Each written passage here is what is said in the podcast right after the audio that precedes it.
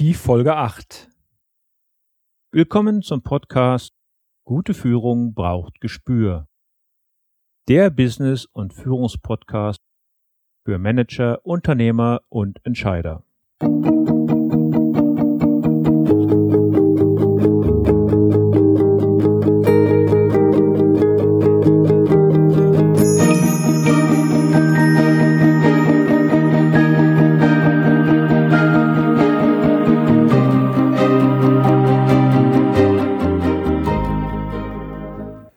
Hallo und herzlich willkommen. Mein Name ist Thomas Reining und ich unterstütze Manager, Unternehmer und Nachwuchskräfte als Führungskräftecoach und Trainer. In diesem Podcast teile ich mit Ihnen mein Wissen und meine Erfahrungen als Führungskraft im nationalen und internationalen Umfeld und freue mich, dass Sie heute hier mit dabei sind. In der Folge 5 habe ich bereits über Meetings und ihre Organisation gesprochen. Wichtiger Bestandteil vieler Meetings sind Präsentationen und diesen möchte ich mich heute widmen. Bevor ich jedoch ins Thema einsteige, möchte ich mich an dieser Stelle ganz herzlich für die zahlreichen Bewertungen und Rezensionen in iTunes bedanken. Das äh, hat mich völlig überwältigt und überrascht und äh, ich möchte Ihnen gerne einige davon vorlesen. Da schreibt mir der Herr André Schilling, sehr geehrter Herr Reining, ich bin aufmerksamer Hörer Ihrer Podcast-Folgen. Ich finde es unglaublich, wie zielsicher, ohne Umwege und charmant Sie auf den Punkt kommen. Ich nehme aus jeder Ihrer Folgen immer wieder Beispiele mit und setze diese in meiner Position als Führungskraft direkt um. Machen Sie weiter so. Ich wünsche Ihnen weiterhin viel Erfolg. Ihr André Schilling, GBA Malerbetrieb aus Glinde bei Hamburg. Von G. Maschmann kommt der Kommentar Zwischenmenschliches auf den Hund gekommen. Ein Muss für jeden Chef, der an der Optimierung von Arbeitsabläufen interessiert ist und seine Firma voranbringen möchte. Ja, das waren Ihre Meinung, Ihre Bewertungen zu meinem Podcast, die mich ja sehr stolz gemacht haben und die mich ermutigen, weiterhin jede Woche für Sie etwas Neues in die Sendung zu bringen. Nun möchte ich mich aber dem heutigen Thema, den Präsentationen, zuwenden. Und äh, wenn immer es darum geht, eine Präsentation zu halten, dann ist in 95 Prozent der Fälle PowerPoint im Spiel. Leider Gottes, und das ist meine ganz persönliche Meinung, wird heutzutage PowerPoint als die Allzweckwaffe für jede Art Präsentation betrachtet. Und ich möchte Ihnen heute sagen, welche Fehler es hierbei unbedingt zu vermeiden gilt. Ich will an dieser Stelle auch überhaupt nichts gegen PowerPoint als Hilfsmittel oder als Medium sagen. Aber viele Präsentationen könnten auch auf andere Art und Weise gehalten werden und würden allein durch die Tatsache, dass es einmal nicht PowerPoint ist, noch viel größere Aufmerksamkeit und Interesse erhalten. Egal welche Hilfsmittel Sie einsetzen, ob es Folien, Flipcharts oder doch wieder eine PowerPoint sind, bestimmte Regeln sollten dabei immer eingehalten werden. Zunächst einmal sollten Sie klären oder schon wissen, was durch Ihre Präsentation überhaupt erreicht werden soll zu welchem Publikum sie sprechen und welche Erwartungen die Zuhörer haben. Oftmals ist ihr Publikum sehr gemischt, so dass sie darauf Rücksichten nehmen müssen, alle abzuholen und den Vortrag für alle Beteiligten interessant zu gestalten. Bei der Vorbereitung seien Sie sich bewusst, dass Sie circa drei bis viermal so viel Zeit investieren müssen, wie der eigentliche Vortrag dauert. Das ist aber auch dazu noch abhängig von dem Thema und kann oftmals noch länger dauern. Neben den Inhalten geht es dabei auch um die Struktur, also wie verläuft Ihr roter Faden, welche Hilfsmittel werden Sie einsetzen und bereiten Sie Handouts vor. Diese Vorbereitungszeit sollten Sie unbedingt berücksichtigen, um nicht später unter Zeitdruck zu geraten. Und wenn Sie sich am Ende dann doch nicht durchringen konnten, ohne PowerPoint zu präsentieren. Vermeiden Sie bitte die folgenden Fehler. Erstens. unzählige Folien mit viel zu viel Text. Das ist der absolute Killer für jede Präsentation. Wenn Sie Ihre Zuhörer ganz schnell verlieren wollen, dann wählen Sie genau diese Variante. Zweitens. Das wortgetreue Vorlesen Ihrer Folien. Ihre Zuschauer werden den eingeblendeten Text sowieso lesen, dazu in einem anderen Tempo als Sie selbst. Der eine wird etwas langsamer, der andere etwas schneller sein. Aber keiner wird Ihnen seine ungeteilte Aufmerksamkeit schenken. Versuchen Sie also so wenig Text wie möglich auf die Folien zu schreiben und möglichst viel frei zu erzählen. Ein echter Hingucker ist es, wenn Sie auf den Text völlig verzichten. Zeigen Sie einfach ein Bild oder Fotos, die Ihnen quasi als Gedächtnisstütze helfen, den roten Faden in der Präsentation selbst nicht zu verlieren. Ihrem Publikum bleibt in diesem Fall nichts weiter übrig, als an Ihren Lippen zu kleben.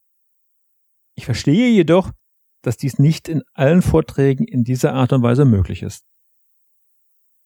Dritter Punkt. Wenn Sie auf die Texte nicht verzichten können, dann beachten Sie bitte die folgenden Regeln. Eine ausreichende Schriftgröße, denn nichts ist ärgerlicher, wenn man aus der Entfernung die Inhalte nicht erkennen kann. Und wenn ein bestimmtes Firmenlayout mit Logo verwendet werden muss, versuchen Sie Ihre Präsentation trotzdem abwechslungsreich zu machen und zu individualisieren. Mit individualisieren sind jedoch nicht die unzähligen Gimmicks wie heranfliegende Buchstaben oder hereinkickende Grafiken gemeint. Vermeiden Sie auch zu verrückte Farben oder Sound.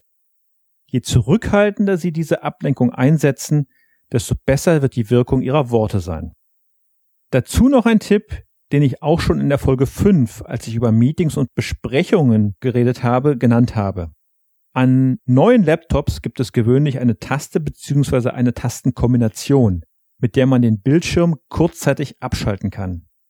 Sie glauben gar nicht, wie beruhigend sich dies auf Zwischenfragen oder auf eine kurze Diskussion auswirken kann. Die Teilnehmer werden nicht mehr durch ein Bild abgelenkt, sondern können sich ganz und gar dem Gespräch widmen. Was oftmals in den Vorbereitungen übersehen wird, sind die Räumlichkeiten. Ist der Raum zu groß, Gibt es genügend Sitzplätze? Müssen Sie mit externen Störungen rechnen? Etwa weil es sich um einen Durchgangsraum oder auch eine Aula handelt. Derartige Überraschungen haben schon oft Speaker aus dem Konzept gebracht und dann verhindert, dass die vielen Stunden Vorbereitung den optimalen Nutzen gebracht haben. Bei großen Räumen kann auch die Nutzung einer Mikrofonanlage notwendig sein. Welche Voraussetzungen auch immer für Ihren Vortrag gegeben sind, Checken Sie im Vorfeld die Räumlichkeiten und die Technik. Machen Sie sich vertraut. Überlegen Sie auch, wo Sie selbst stehen werden. All dies hilft Ihnen zu mehr Sicherheit und wirkt professionell. Außerdem ist Zeit in den meisten Fällen ein knappes Gut. Wenn Ihr Vortrag in Time starten kann und es keine Schwierigkeiten gibt, den Laptop mit dem Beamer zu verbinden, man wird es Ihnen mit Sicherheit danken. Achten Sie auch auf Ihr Äußeres. Tragen Sie der Gelegenheit entsprechende Kleidung, in der Sie sich wohlfühlen, lächeln Sie und tragen Sie mit einer gewissen Haltung auch eine Gelassenheit nach außen. Inhaltlich sollen gute Präsentationen aus einer Einleitung mit einem Überblick über den Inhalt, dem Hauptteil und einem zusammenfassenden Schluss bestehen. Ich gehe davon aus, dass Sie die Präsentation im Vorfeld geübt haben, um Stimme und Betonung und Wortwahl zu üben. Gute Erfahrung habe ich damit gemacht, zur Einleitung eine kurze Geschichte zu erzählen. Etwas, was die Zuhörer neugierig auf den eigentlichen Vortrag macht. Informieren Sie auch, ob Sie Fragen zulassen oder ob Sie diese lieber am Ende beantworten möchten. Das ist reine Geschmackssache und hängt bisweilen auch vom Thema ab. Was ich persönlich weniger mag, sind zum Beginn ausschweifende Begrüßung oder die Vorstellung der eigenen Person.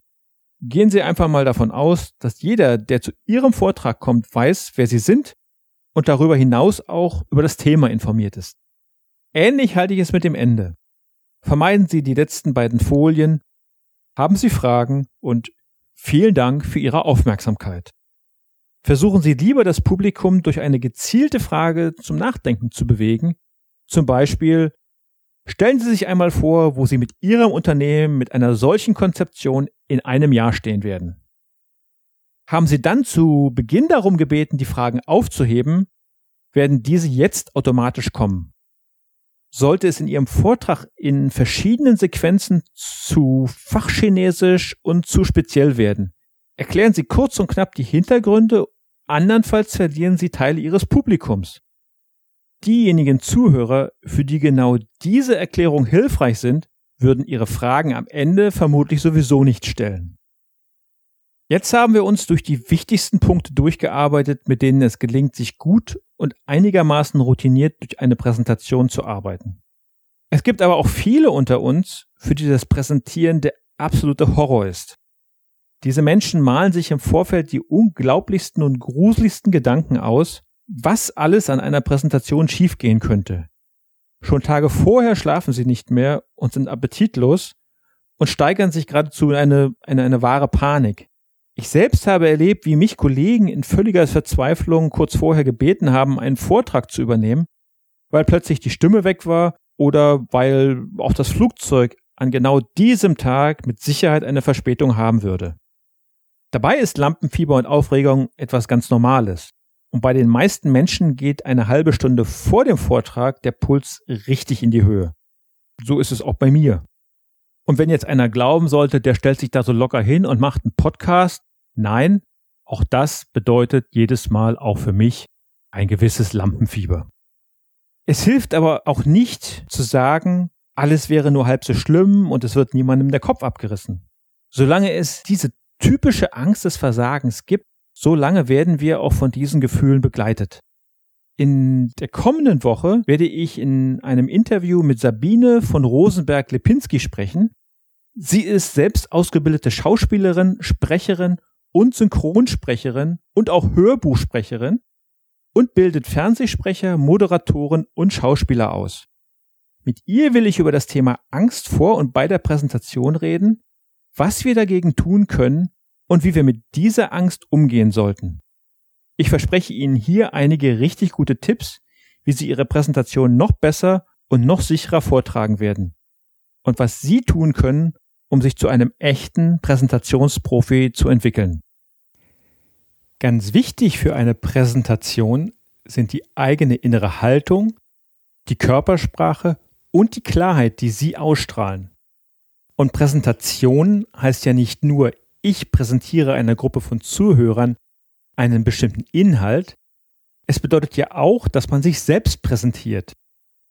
In solchen Momenten können Karrieren geboren werden, aber auch zu Ende gehen. Haben Sie schon mal zum Beispiel zwei Hunde beobachtet, die sich irgendwo begegnen, wie sie mit ihrer Körperhaltung, ihrer Kopfhaltung, mit ihrer Größe spielen? Da wird nichts dem Zufall überlassen. Da wird die Körpergröße variiert. Ein Selbstsicherheit und Souveränität ausstrahlender Hund macht sich groß, bläst sich geradezu auf und verlagert sein Körpergewicht nach vorne. Ein eher ängstlicher Hund macht sich klein, zieht den Schwanz ein und wendet den Kopf ab. Diese Signale können wir wahrnehmen. Und genauso ist es auch bei einer Präsentation. Die Signale, die Sie selbst zum Beginn der Präsentation aussenden, bestimmen dann auch den weiteren Verlauf. In meinen Seminaren geht es daher auch nie darum, dass ich Ihnen zeige, wie Sie diese Klarheit, Souveränität und innere Haltung erlangen. Sie müssen es selbst erfahren und spüren, wie Sie Ihr Verhalten anpassen oder verändern können, um Ihre Ziele zu erreichen. Meine Hunde werden Ihnen dazu ein direktes und ehrliches Feedback geben und Sie kommen sofort ins Tun. Wenn Sie dazu schon heute etwas hören oder lesen möchten und ein bisschen neugierig sind, dann besuchen Sie mich doch einmal auf meiner Webseite und holen Sie sich dort mein kostenloses E-Book Führung durch den Hund gelernt. Sie werden überrascht sein, wie viele Dinge Sie als Führungskraft von einem Hund lernen können. Damit schließe ich das Thema Präsentation für heute ab und berichte Ihnen noch von einer besonderen Überraschung, die mich Mitte August ereilt hat von Olaf Dammann, einem Podcast-Kollegen, der seinen Podcast unter dem Titel Leben führen veröffentlicht, bin ich für den Liebster Award nominiert worden. Dies ist ein Preis, der noch weniger bekannten Bloggern und Podcastern verliehen wird. Ich selbst hatte von diesem Preis schon einmal gehört, aber ich hatte nie und nimmer damit gerechnet, zu solchen Ehren zu kommen. Damit einhergeht die Beantwortung von elf Fragen, die ich dann hier in meinem Podcast beantworten werde. Ich werde Sie aber dazu auf dem Laufenden halten. Das war die heutige Sendung. Ich bedanke mich bei Ihnen fürs Zuhören und freue mich, Sie am kommenden Dienstag wieder begrüßen zu dürfen. Ihr Thomas Reining.